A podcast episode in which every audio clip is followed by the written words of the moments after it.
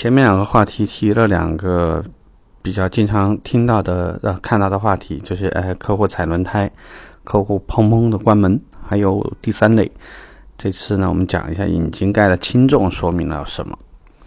这个呢，应该也是很多，尤其是做美系车、德系车的销售顾问很喜欢带客户去体验的东西。那就把引擎盖打开，然后让客户呢，大约离合上的距离大概有个三四十公分的样子。让客户掂一掂，说：“哎，你你看，你掂一掂，瞧瞧我们这引擎盖是不是特别沉？你看我们这个真材实料，等等等等等等，听上去有没有道理？那如果有道理的话，那么现在大量的车使用的是铝制机盖，那怎么理解呢？铝是不是应该比钢要轻很多？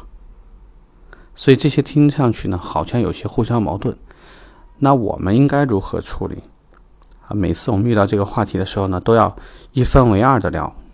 第一个就是你的是钢的，你的不是铝的。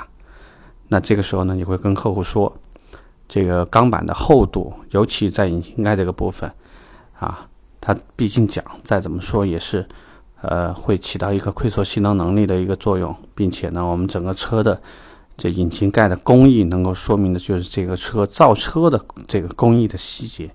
你可以看到，越是豪车，它的引擎盖的轮廓呀、造型啊，越是丰富的。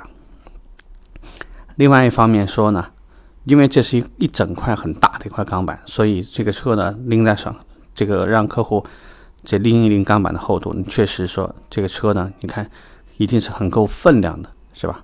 啊，这个呢只是从一方面能够让你推算出来，整台车它其实它的钢板厚度都非常的厚。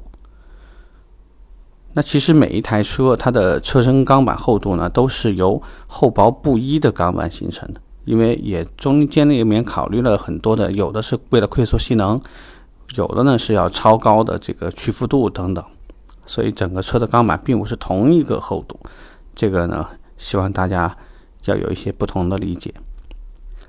另外一类，如果说你这个车呢是铝制的，你就会跟他讲啊，比如说别克的全新英朗。就会说啊，现在你看我们有很多车，啊，为了减轻车身重量，因为车最重的地方在哪儿呢？在车头部分，所以我们把钢板换成了铝制的。这个铝制呢，就跟我们现在的这个全新君越啊这些车一样，高端车型都特别喜欢使用铝制，减轻车身重量，散热性能更好。那所以呢，你看从这个细节就能说明我们这个车的造车工艺啊各方面特别讲究。那么铝有没有坏处呢？那铝的坏处就是不好钣金，所以呢，从修复的角度而言的话，大部分是换，不是修啊，所以客户的后续的这个维修成本是比较高的。所以我们讲呢，如果你的是钢，对方是铝，你就会从维修成本方面去考虑，给客户建议。那如果你是铝的，对方是钢的，那你会从高科技含量去说。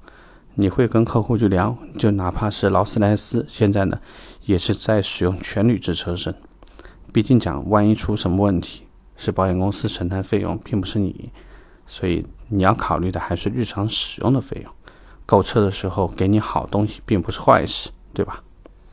所以如果有客户就这个话题比较纠结的话呢，正正反反要学会去说。如果两个都一样，那就不用讲了；如果两个不一样，参照一下我的建议吧。OK，拜拜。